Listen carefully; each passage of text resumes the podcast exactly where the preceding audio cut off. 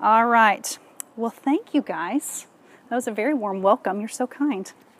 Um, all right. Well, actually, where I wanted to start is we're going to do a quick little survey of our room or our yard. All right. Who here is already married? Woo!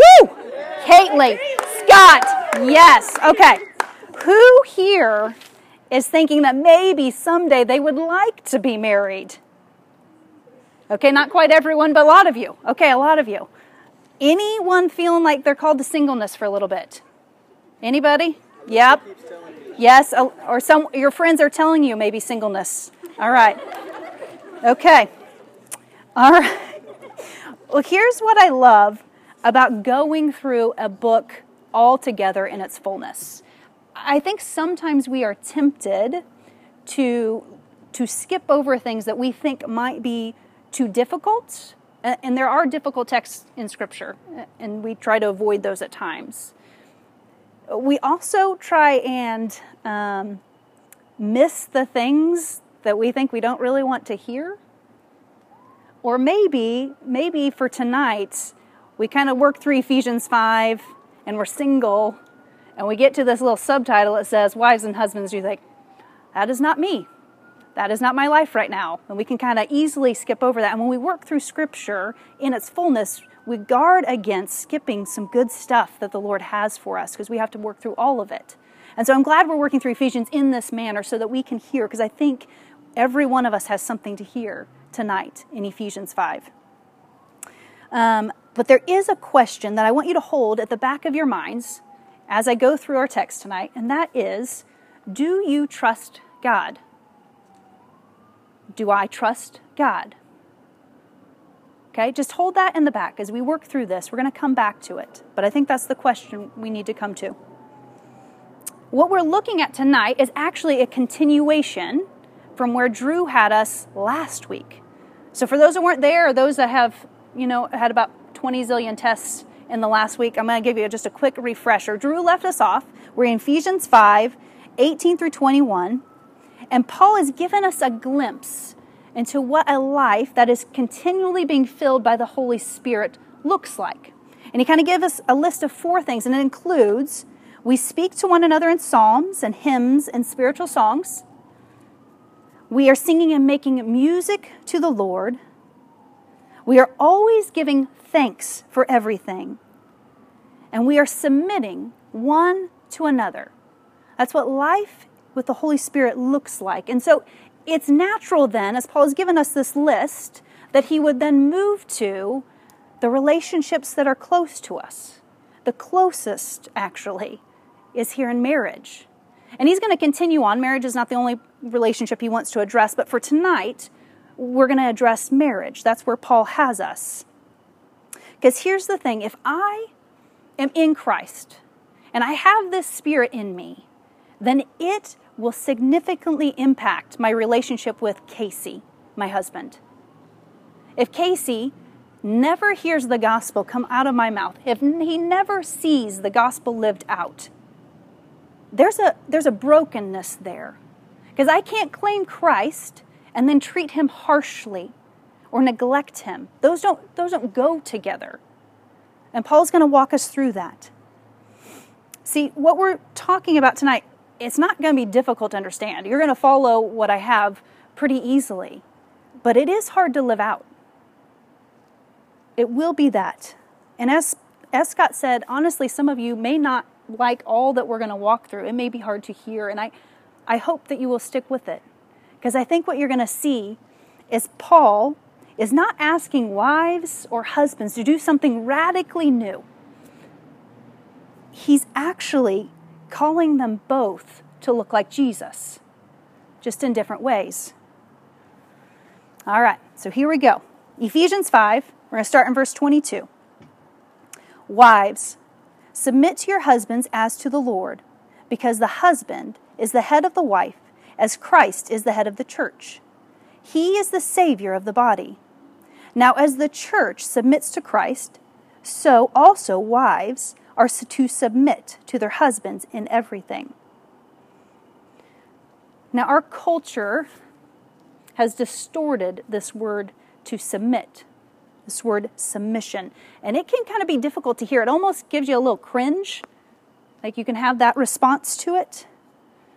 I think for some, you have used this, you have seen this word used, misinterpreted as a way to keep wives trapped in abusive relationships, which grieves me that we need to address that. His wives, future wives, the Lord is not saying that in this text. He's not going to say that anywhere in Scripture, that you are not to endure physical or emotional abuse at the hand of your husband. That is not the design of God's marriage. If you ever find yourself in that spot, you need to get out and you need to get help. Okay? I felt like that needed to be said. Uh, that is heavy, but that needs to be spoken of because it is a reality. Um, on the other side, I, I think for others of us, this word brings about some connotations of passivity or demeaning, a lowering, a less than. But I want you to think back to what we talked about last week and where we get our cues from Scripture and how that changes how we look at words like submission. And we look at it in its rightful context, which is in Scripture.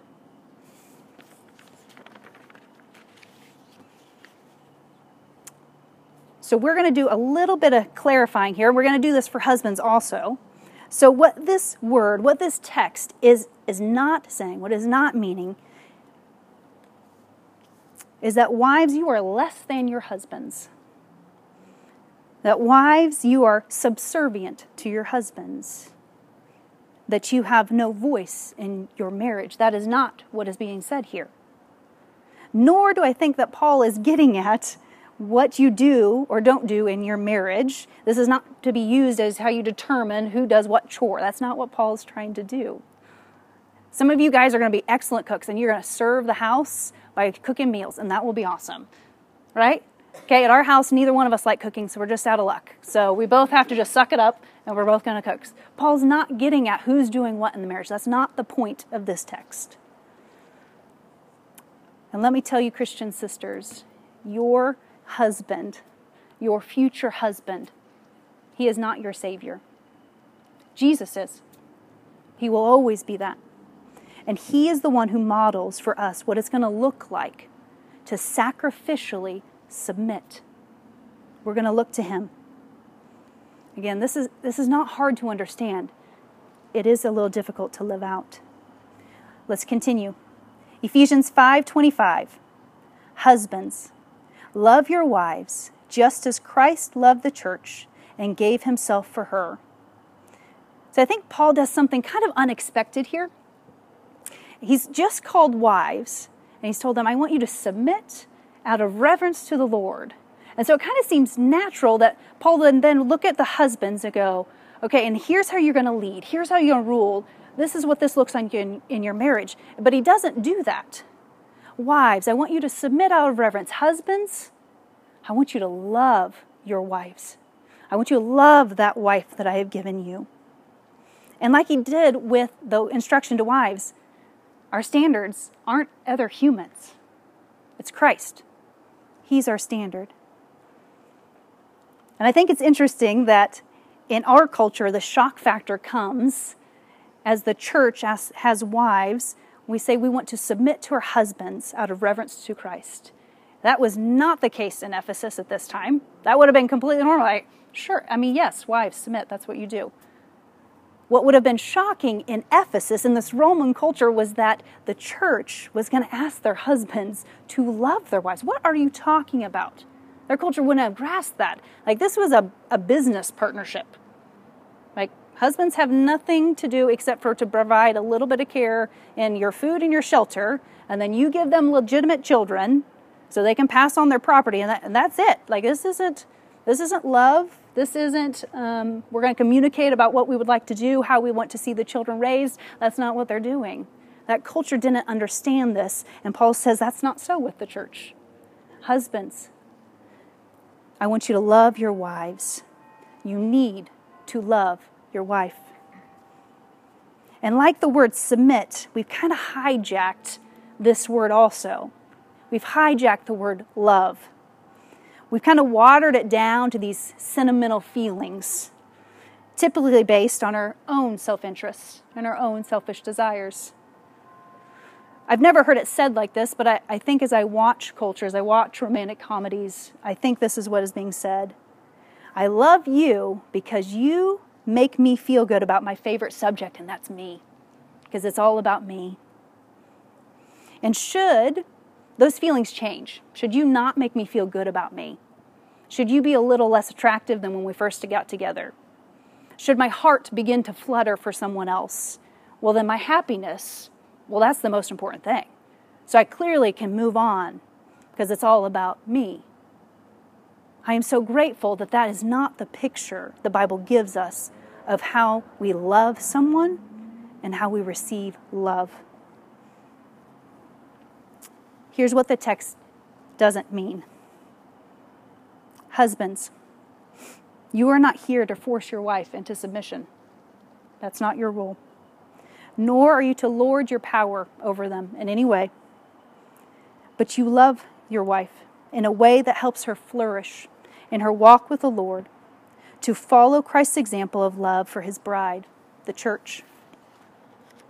He loved her so much that he gave himself for her, not reluctantly, but willingly, not partially, but completely, not out of a lack or a need for anything but from the wholeness of who He is.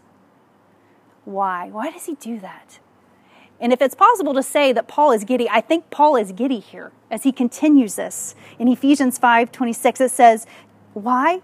To make her holy, cleansing her with the washing of the water by the word. He did this to present the church to himself in splendor, without spot or wrinkle or anything like that, but holy and blameless. Can I just say, wow? Like, we can't rush past this. When Christ gave his own life for the church, he loved so much. The church didn't exist yet. He gave his life for something that was still to come. He loved the church so much that he himself would make his bride lovable. He would be the one to make her holy, which means he would be the one to set her apart she is special because He has made her so. And He will be the one to wash her and to present her in splendor. To who? Did you catch that? Who's He going to present to? To Himself. Remember Ephesians 2, this great gospel text. You were dead in your trespasses and sins in which you previously walked. We were by nature children under wrath. And then we read those beautiful words But God, who is rich in mercy, he loved you so much that he washed your sins with his own blood on Calvary. Taking on the wrath of God, which we call that propitiation, it's a big word. He took on the wrath of God in our place, making peace between us and God through Jesus.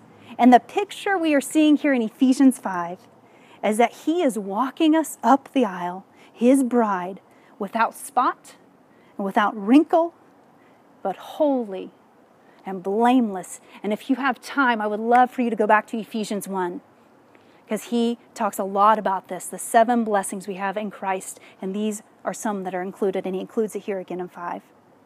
But we need to continue. Ephesians 5:29. In the same way, husbands are to love their wives as their own bodies. He who loves his wife loves himself. For no one hates his own flesh but provides and cares for it, just as Christ does for the church, since we are members of his body.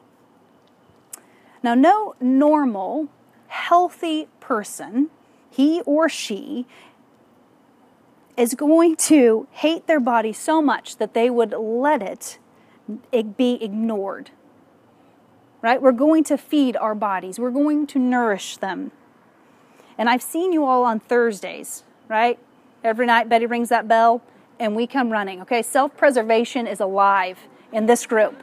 It is true. I've seen it. You guys are good. You're not neglecting to eat, which you shouldn't. Don't do that. Um, But he's giving us this beautiful picture as husbands that you need to make sure your wife is nourished and she is cared for. You don't neglect her, you don't starve her to death. You care for her, you help her flourish. That is your role. And, Christian brothers, your future wife, she can't save you. Jesus saves you. And He's the one you're going to look to to model loving sacrificially. Ephesians 5 31. For this reason, a man will leave his father and mother and be joined to his wife, and the two shall become one flesh. This mystery is profound, but I am talking about Christ and the church. To sum up, each one of you is to love his wife as himself, and the wife is to respect her husband. Here at the end, as Paul closes his section on marriage, he draws our attention back to Genesis 1 and 2. Back to the original design, back before their sin, but back before everything was broken. He takes us back there. You see, thousands of years ago, when God created all things, and set in motion marriage, it was never just about two individual people. See, marriage gets at something much bigger than that, something much richer than that, something, as Paul says, profound, that has now been revealed in Christ. And that is that God has designed marriage to be a reflection of the gospel to be a sign of God's covenantal love for his people, which is a self giving love. See, marriage points to a greater marriage, which is why our roles can have some similarity, right? All believers are to love one another and submit to one another. But in marriage, these are not interchangeable because we're looking at a greater marriage. Husbands, walking in humility, as they love their wives, reflecting Christ. Wives walking in humility, submitting, representing, reflecting the church. I want to turn to Philippians 2 for this. Adopt the same mind as that of Christ Jesus, who existing in the form of God, did not consider equality with God as something to be exploited. Instead, he emptied himself by assuming the form of a servant, taking on the likeness of humanity. And when he came as a man, he humbled himself by becoming obedient to the point of death, even to death on a cross. For this reason, God highly exalted him and gave him the name that is above every name so that at the name of Jesus every knee will bow in heaven and on earth and under the earth, and every tongue will confess that Jesus Christ is Lord to the glory of God the Father. You see, if the gospel is true, and I absolutely believe that it is true, then none of us come with any rights. Everything we have has been given to us in and through Christ. He is the fullness. So, the question we began with at the beginning is Do you trust God? Do you trust that God is not robbing you of anything when He asks you to love or to submit sacrificially? Do you trust that His commands can lead you to a greater joy, to a greater marriage, to a greater relationship with Him. Because in Him, all things find themselves whole. And I think for some of you, that's an easy yes. And it has been a long time, maybe. But that's not all of us in this, in this space. And so, for those of you that that isn't an easy yes, that trusting God for whatever reason is not easy for you, I, I hope you'll stick with us keep coming back to Ephesians. Come meet us, ask us questions. We want to walk with you in this. But it's an important question for us to ask Do I trust God? Do I trust Him in this way? Okay, we're going to take a, a quick break. Um, so bathrooms, hot cocoa. Alex gonna come. Yes. So do what we need to do. All right. So I want to start where, where Randy left off in talking about how, how marriage, the way God designed it, the way He intended it, um, reflects the gospel. It reflects back on the goodness of Jesus and His love for the church. So I want to kind of give a, a brief, somewhat overview of the, the gospel of God, the good, the good news of God, the story of God. And I want you to notice some things in that story, in the story, that bring some major implications to, to marriage, to how we understand marriage and how we live it out. So, here's the statement I want to say is the, the gospel is the means for marriage to be a mirror that reflects the gospel.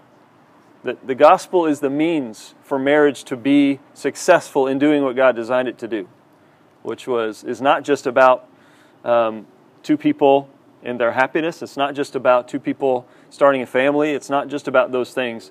it, it is it is a beautiful picture of God's love for the church through Jesus. And so it is the means. It's like it's the gospel is the means. It has to be central. It's like the wood um, in a fire. It's like the electricity that powers a light. It is the means by which marriage can be successful to do what it's intended to do. So here's the gospel quick. In the beginning, God created all things, and it was good, and He created us in His own image, and it was very good. And we were created to live and to thrive under His authority. But instead, we rebelled and did what we wanted. And all of us took what God gave us, like the life He gave us, gifts, opportunities, the pleasures He gave us, and we used them for our own purposes. And God calls this sin. And sin eternally separated us from our Creator. And, and nothing and no one can overcome that, or could overcome that. But God, and this will sound familiar from Ephesians 2, but God, who is rich in mercy because of his great love for us, he set in motion a plan to redeem and to restore the world back to himself. And it started with a husband and a wife, Abraham and Sarah, called out. Eventually, that grew into a family. And eventually, that family grew into the nation of Israel. And they were his chosen people. Now, what does Israel have to do with marriage? Actually, a lot. Um, if you've ever wondered why didn't why didn't it just go from Genesis three, where Adam and Eve sinned, to Matthew one? Why why do we have to have that whole long story about Israel? Well, this might help. It started with this family, chosen it grew into God's God's chosen people, the Israelites, and they were an imperfect people and God loved them unconditionally. Clue number one He established a covenant with them that they could not uphold, that they failed him constantly, but he kept his end of the bargain. He never failed his side. He committed a covenant, and he, and he never backed away. He never failed fulfilling his end. And in doing this, God demonstrated many things in the Old Testament with the people of Israel that have major implications um, for, for biblical marriage. And so God demonstrated things like faithfulness and righteousness, and His grace and forgiveness, and patience and trustworthiness. And all of this was part of God's plan and all of this, this, this plan pointed to and culminated in the life and the death and the resurrection of Jesus. And so Jesus comes along and he demonstrates many more things uh, that have major implications to, to how we understand marriage. And, and Randy described them beautifully. Jesus came in complete submission to the Father. And he lived this life that God asked him to live. And he lived it perfectly uh, because we can't.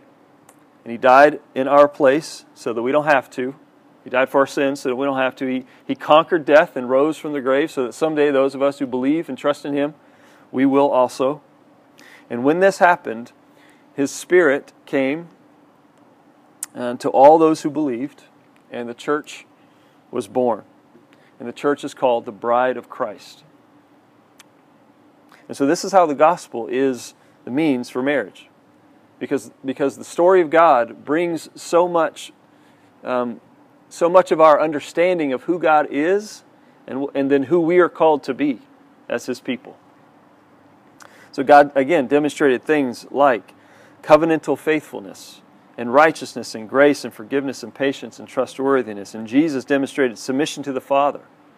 You know, that prayer in the garden, not my will, but yours be done. And self sacrifice and, and putting others' needs ahead of his own like Randy um, talked about and read from Philippians 2. And, and, and, and uh, obviously, the other big thing he did was he, he died in, in, in our place and reconciled back to God, reconciled us back to God so that we could have a, a right relationship with Him, so that we could um, be set free from these cycles of sin um, that, that, that hinder us and, and trip us up and and hurt us and hurt our relationships. And he, and he made a way for us to put off the old and to put on the new. So, what we talked about a couple weeks ago. So, whenever I do a wedding, after I, I walk through this story of God and how it points to and, and how God demonstrates um, biblical marriage in a lot of ways, I say to the wife, I said this to, to Kate Lee. I said, in the same way, Jesus lived in submission to the Father. You are to demonstrate your love for in submission to Jesus by submitting to your husband. That's what Mary. That, that's what marriage. That's how he's designed it. And that's exactly what Randy described. To the husband, I say, in the same way that Jesus loves the church unconditionally with self-sacrifice, you are to demonstrate your love for in submission to Jesus all of us are called to submit. By loving your wife unconditionally with self sacrifice. And then I say, and it's impossible to do, by the way, without God's Spirit. Because it was never we were never intended to do that's it's a tall order.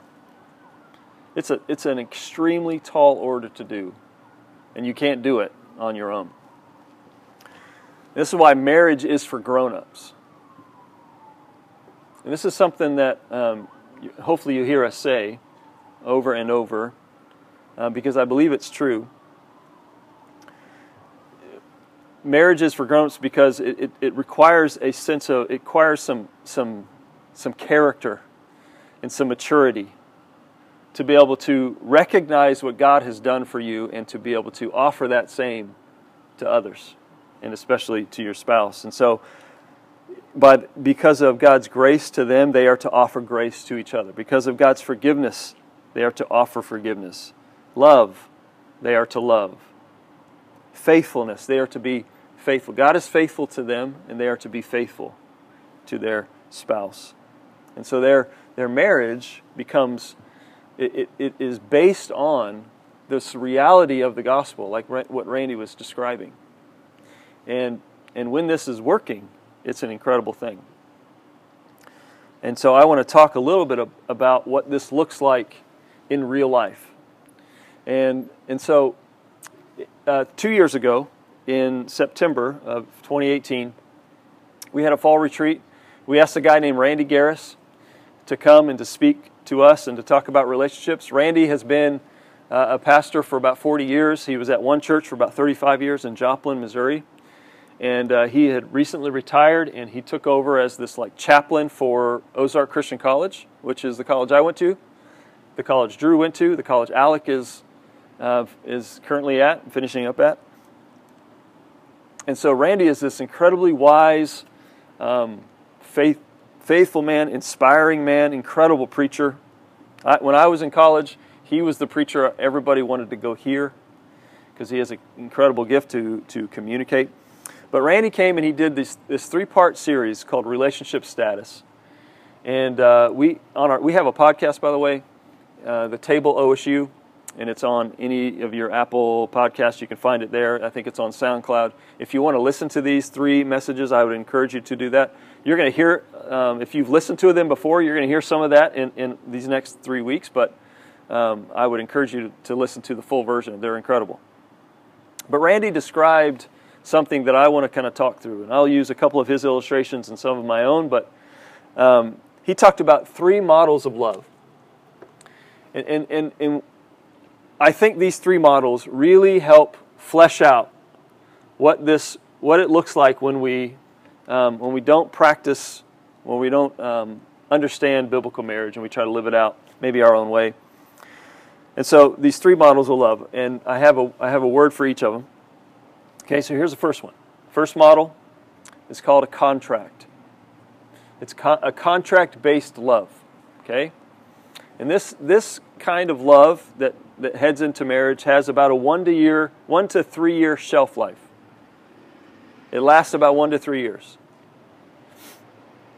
And here's how it goes. If you meet my needs, I'll love you back. If you meet my needs, I'll love you back. Sometimes people take it further and say, and I'll love you more when you change. but don't worry, I'll change you and it'll be fine. Um, a lot of people enter into marriage thinking, yeah, this is about my, this is what Randy even described a little, this is about my happiness. And right now, you make me happy.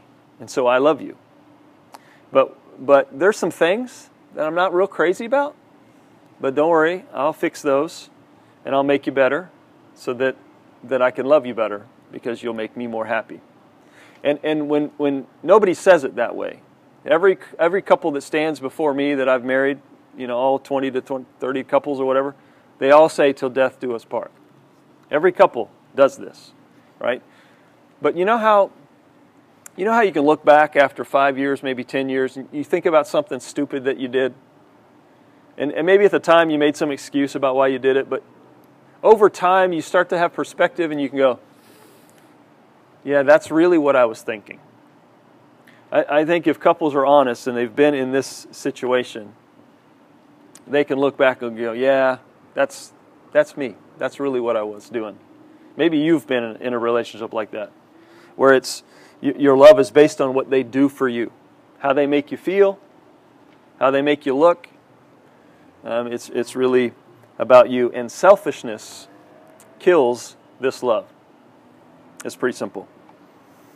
Um, that one's easy. That one, that one we can maybe pick up on easy. This next one actually is going to sound like it's the one. And when, when you hear me say it, you're going to think, that sounds great. And, it, and it's, it's a chemistry based love. Okay? So this one's chemistry. First one was contract, this one's chemistry. The contract idea is, you know, we have a contract, and when you keep your end of the bargain, I'll keep mine. But if you don't, I won't. But this one is chemistry based love. And this one is, I love you because of who you are. Now that sounds great. That one you could put on a Hallmark card. That one you could put, you know, you could tweet that and people would like it. I love you because of who you are. What's wrong with that one? The problem is um, time and circumstances will kill this one. Here's what I mean so this one is this this love is based on who they were when they married them, or or common interests, right? And so a, a lot of people, and this is this one honestly, my wife and I have struggled um, to slip back into think this kind of thinking in our marriage. And um, two years ago, when Randy came and spoke at this fall retreat, Ryan and I were kind of in a, in a weird spot and things always get weird for me at the beginning of the year. I'm really busy and stressed and whatever. And I take it out. She's usually the worst, the, fir- the first person I take it out on, okay? Um, it's often the people you love the most is who you treat the worst when you're at your worst. And, and so that it was kind of one of those cases. And, and so, anyway, Drew, I wasn't planning on saying this, but I guess I'm going to now. Um, so, so Drew and I sat down with Randy before he was getting ready to have his very first marriage talk. Okay? We were at dinner at this camp. He's like, So I'm getting ready to talk to your students about marriage. How's yours? And I was like, Oh, please don't. please don't ask me that. I'm, I do not want to talk about my marriage. I'm, I'm just, just do your thing, help them students, you know. And so he just kind of looked at me, and Drew didn't have anything to say. I was hoping Drew had something to say. He didn't have anything to say. So I said, Well, honestly, we're really struggling because we struggle to find things that we love to do together. And he looked at me and said, That's not your problem.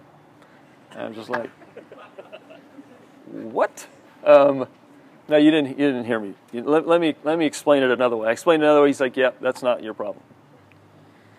He said, Every common interest, it has a shelf life.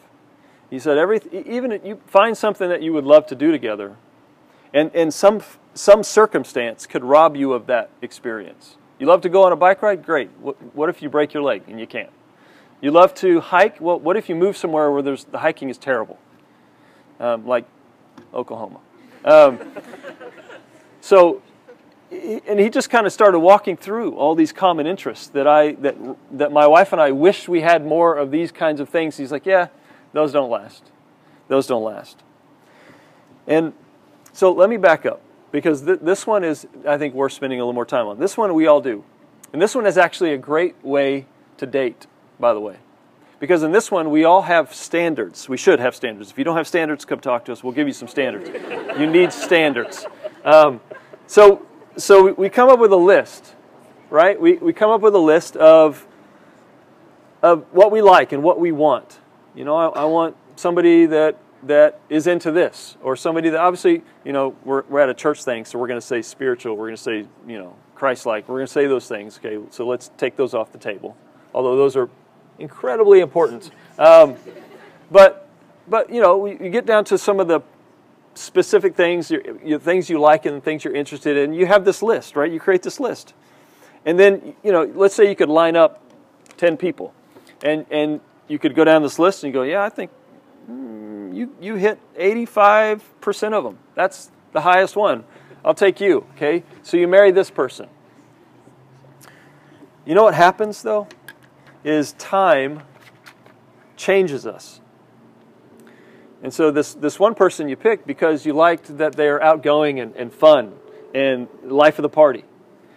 You know, give it 10 years and they've been in a, a, a job that has put a lot of pressure and responsibility on them that's made them a little more of a stick in the mud. and, and so when they come home from work, you may be excited to see them, but they're just ready to be home and, and decompress. And they're on edge and they're irritated and they're impatient and they're not what you hoped they would be when, when they walked in the door. And so you have, you know, you, you have children and you don't know how that's going to change things. You, you move or you have an unexpected tragedy, or you have personality changes. You you used to just love to just sit and hang out with me, and you know, now you want to go and to all these parties, and I don't want to go to these parties. You know, there, there's all there's these things that that change. And when my my wife and I met, I was at the height of my outgoing stage of my life. Okay, I had just just moved to Ozark Christian College. I was excited to just meet and hang out with people. I wanted to be wherever people were, and I was excited to be there. And 22 years later, we've been married 22 years. 20 actually uh, 24 years later. But anyway, 22 years later after being married, my, one of my favorite things to do on a day off is sit and read. And she's like going, "Yeah, I hate to read." I'd rather be mowing the grass. Than, that's my wife. My wife would rather be mowing the grass than reading. Can you understand that? I don't understand that. Um, she would rather be picking weeds in the yard than reading a book. Not me. And so all of a sudden, it's like these things have just happened. Like some of you, um, you're, you're, you're, you're getting out from home and you're here and you're discovering things about yourself and you're, you're going to continue discovering things. Think about yourself five years ago and 10 years ago. Have you changed? And so, in five years from now, in 10 years from now, what will you be like? You don't even know. That's the thing. That's why this one doesn't last, is because you don't know who you are going to be in 10 years, let alone the person you married. So if I haven't scared you enough, um, there's hope. Let me let me say this. Actually, he asked this question. I want to. I think it's worth asking. He said, Gare says this: If you if you fall in love with someone because of what they are, what do you do when they are no longer what they were? It's a great question. And time and circumstance can kill this kind of love. So that's why we need this last one. And this is the, and this is the biblical one. And it's covenant. It's a covenant based love. That's the C word. It's lifelong. This one is my love is unconditional. This one is not based on the spouse. It's not based on what they do or don't do. It is based on God's unconditional love. Again, He is the fuel. God, the gospel is the, is the, is the fuel to this love. And it's a never ending fuel, it's a never ending flame. So, how does this love work? Um, so, Tucker, do you like big dogs? Okay, perfect. Tucker does not like big dogs. But Tucker and Kaylee have this little cute house over here somewhere. And let's say this big, mangy dog comes hanging around Tucker's house and is uh, it won't go away. And Tucker hates big dogs. Uh, and so he decides he's going to call the pound. It's like over the weekend, he's first thing Monday morning, he's calling the pound, have them come pick this thing up quick. And so Monday comes around, he calls the pound, and they say, oh, you know what, we're really busy. It's going to be a week before we can get over there. And so he's like, A week? Okay, fine. She's like, Well, I'm not feeding this thing. He can figure it out himself. Well, the dog start, stays, you know, stays around Tucker's house. He's, he's hanging out there. He notices he's hungry, so he says, Okay, fine, we got some leftover scraps from dinner. You can have this. Eat, eat, eat the scraps. He eats the scraps. And then he and then it starts to rain and it's getting colder out. And Tucker's like, okay, fine. Okay, there, let me get you on the back porch, at least out of the rain. I'll just put something here where you can just stay out of the rain, but that's it. I'm not giving you any more, just that's it. And then Tucker gives him a little more food. And then by the end of the by middle of the week, Tucker says, "Okay, what's one bag of what's one bag of dog? I'll buy one bag of dog food, and then I'll give him some food, and and he's out of the rain and it's cold. And you know what? He's filthy dirty. So it's a nice day. Let me hose him off. So hoses him off, cleans him up, and he's like, you know what? This dog's kind of fun. And and he, he and he, he brought this stick up to me and he wants me to throw it. So I threw a stick and he went and got the stick and he brought it back to me. That was kind of cool. And then Tucker names the dog. And you know what happens, right? So by Monday, they show up. And he's like, no, no, no. Ah, you're not keeping this. This is my dog. So, what happens in a week? What happens to Tucker in a week from Monday to Monday? The dog didn't do anything for him. So, let me tell you another story. This one is actually a real story. This is about my middle daughter, Micah. So when when my wife, my wife and I had, were having Micah, we were I think around seven, six or seven months pregnant, and we decided we were in a two bedroom, one and a half bath house in California. Okay, tiny little house, old house, needed a lot of updates, and so we decided we are going to add a bathroom and a bedroom to make it a three bedroom, two and a half bath. So it was it was a project that was going to take about six weeks, is what the contractor told us. And so we hired this contractor. He comes in, he starts ripping stuff up. We've got eight weeks until the due date, and we're thinking, okay, that gives a couple weeks to whatever. That's fine. That'll be great. It'll be done by then. Um, the baby comes, project's not done. Eight weeks later, the project finishes. During those eight weeks of Micah's first life, first eight weeks of life, whatever that's called, she cried constantly. Okay, so have you heard of colic? Anybody heard of colic? It's basically where your intestines aren't quite fully developed and there's issues and they have gas constantly. We bought this stuff called um, Little Tummies, Little L I L Tummies. Um, we invested in that stuff. And, and, and from six, at night. So normally, colic babies, there's a certain time of the day when they'll cry because of their schedule. And it was for me, for us, it was from 6 to 9 p.m., which is when I was getting home. And so at work, I was a pastor at a church out there, and we had started this new project, and it was all these new things, and it was causing a lot of extra stress on me. And then I, so I had, didn't really have peace at work, and I did. I'd get home, and I would be handed this baby that would just scream. And if you've ever held a screaming baby that you can't do anything about, it is like nails on a chalkboard. You, can, there's, you, you want to fix it, but you can't. There's nothing you can do. It's just screaming at you. You know?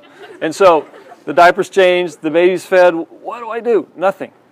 So I'm just holding, yes. And so for, for eight weeks, um, which, which, seemed like an eternity, um, I realized, like, okay, so if I don't love this child, of course, my wife is doing a better job than me, but if, you know, if we don't love this child, who will? Because this child is doing nothing for us right now except draining us, which is what children do until, I don't know, I'll let you know. Um, that's not true. That's not true. That's not true. Kylie's amazing. Um, the other two, we'll see. We'll see. But babies do nothing for you. They, they just drain your time and your energy and your finances. Now, if you love them, emotionally, they may fill you up but physically they drain you. But what is it, what is it about a baby that your love can grow for them? And it's this principle. And Jesus said it, and Jesus talked about it. And it's this that where your investment is, there your heart will be also. Where your investment is, there your heart will be also. Jesus said, Where your treasure is, there your, there your heart will be. But but when it comes to this relationship, this, this kind of covenant relationship, it's where where, you, where your investment is. The reason Tucker fell in love with his dog is because he started serving this dog. And the dog did nothing for him. But, but Tucker's affection grew for the dog. The reason my affection grew for, for Micah during that time is because I recognized, like, if we didn't love her, nobody would like this. Well, it's probably not true, but that's what it felt like. And so all of a sudden, it's like, okay, I know you're screaming, but I love you anyway. And the more we served her during that time, the more my affection grew for her. This is why marriage is for grown ups. Because sometimes it feels like you're not getting anything out of it. And, and, and, and that's exactly when, if you push through and you, and you fueled by the gospel and, and um, invest your heart, you get way more than you ever bargained for. And so next week we want to talk about what it takes to be a grown up um, when it comes to these kind of relationships. Specifically, that the purpose for singleness is wholeness. And that word is going to be the word that, that makes you a grown up in order to handle something like marriage. So that's what we're going to talk about next week. So hopefully you can come back and, and we'll dive in. Let me pray. God, thank you for our time. I pray that you would use it for your purposes and your glory. In Jesus' name I pray. Amen.